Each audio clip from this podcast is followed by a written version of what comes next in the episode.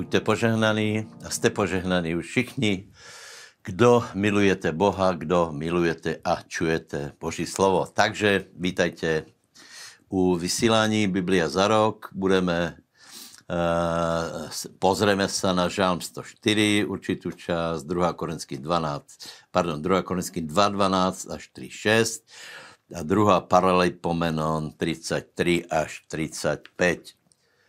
Žálm 104, 1 až 18. Je tam uh, trochu, uh, tento žálm je zajímavý, lebo uh, za prvé je tam velká oslava Boha a potom žalmista si všímá, zkoumá stvorené věci. Popisuje, ako to všetko uh, funguje na zemi, čo by na prvý pohled se zdalo také, že to není velmi, velmi duchovné, já vám chci povedat, že to je absolutně zásadné, lebo epištola Rímanom Pavel hovorí, že podle stvorených věcí, to znamená podle toho, čo, čo vidíme a pozorujeme, a každý pozerá a vidí, každý pozerá na hvězdy, a každý pozerá okolo seba, tak e, je povinen dojít k rozumnému závěru, že zatím vším musí být autor.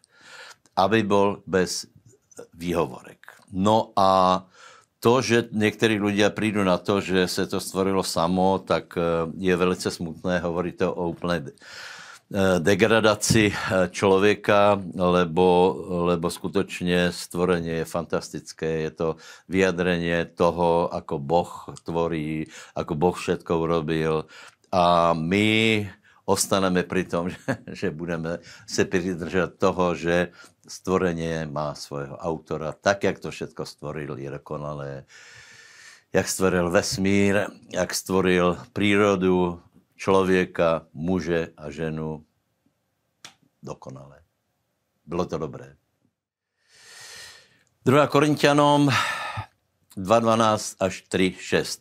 No tak celá, celá druhá Epištola korinským je eh, plná silných výroků, které jsou všeobecně známé, často se citují a v této pasáži tomu je jinak.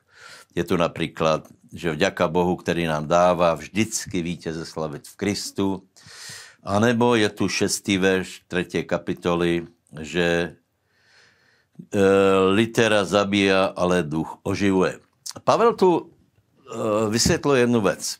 A sice, že nepotřebuje, aby ho někdo odporučal, lebo často dostáváme otázku, eh, kde jste se vzali, kdo vás poslal, kdo, kdo eh, za váma stojí. A Pavel hovorí, že já nepotřebujem, aby mě někdo potvrdil, aby mi někdo dal list, eh, nepotřebujeme se na někoho odvolávat, lebo vy jste mojím odporučajícím listom. To znamená, Pavel hovorí, že to, čo já kážem, zprostředkuje poznání Krista, zprostředkuje život a zprostředkuje to odpustění hriechu a i to, že ľudia se obracají a vytvoří se církev.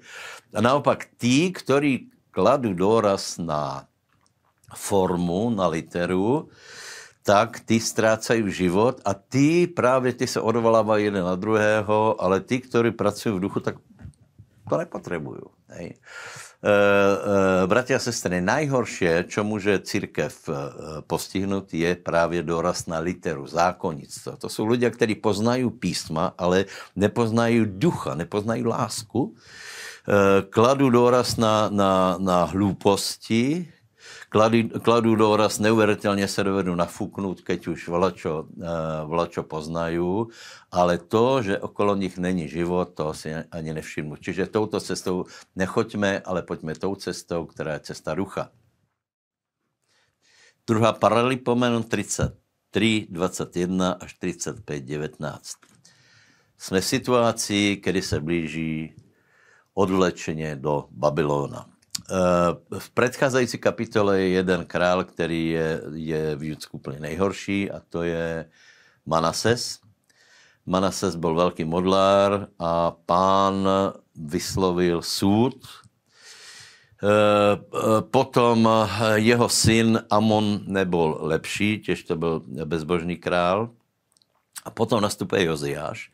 A toto prostě lidi trochu mete, ako je možné, že tak dobrý král, tak dobrý král, který obnovil bohoslužbu, nedokázal zvrátit to rozhodnutí, které, které pán vyslovil. Hej. Krátko vám to vysvětlím. Je to proto, lebo stará zmluva byla nedostatočná. Vidíme to všade, vidíme to v sudcoch, vidíme to v knihách královských, takže že byl dobrý král, někam to dotiahol, ale po něm zase přišel pokles, potom přišel někdo dobrý, potom přišel pokles, potom přišel zase někdo dobrý, už to nedokázal uh, uh, tu zbožnost dát na tak úroveň, která byla předtím a bylo to čím dál slabšie, jednoducho preto, lebo Boh mal na plánu něco lepšie. Takže toto je na vysvětlení těchto, těchto udalostí a buďme rádi, že žijeme v, v, v nové zmluve, kedy nie, že konáme nějaké příkazy, ale na naše srdce Boh napísal svoje zámery, plány a cíle. Ďaká Bohu, ďaká Ježišovi.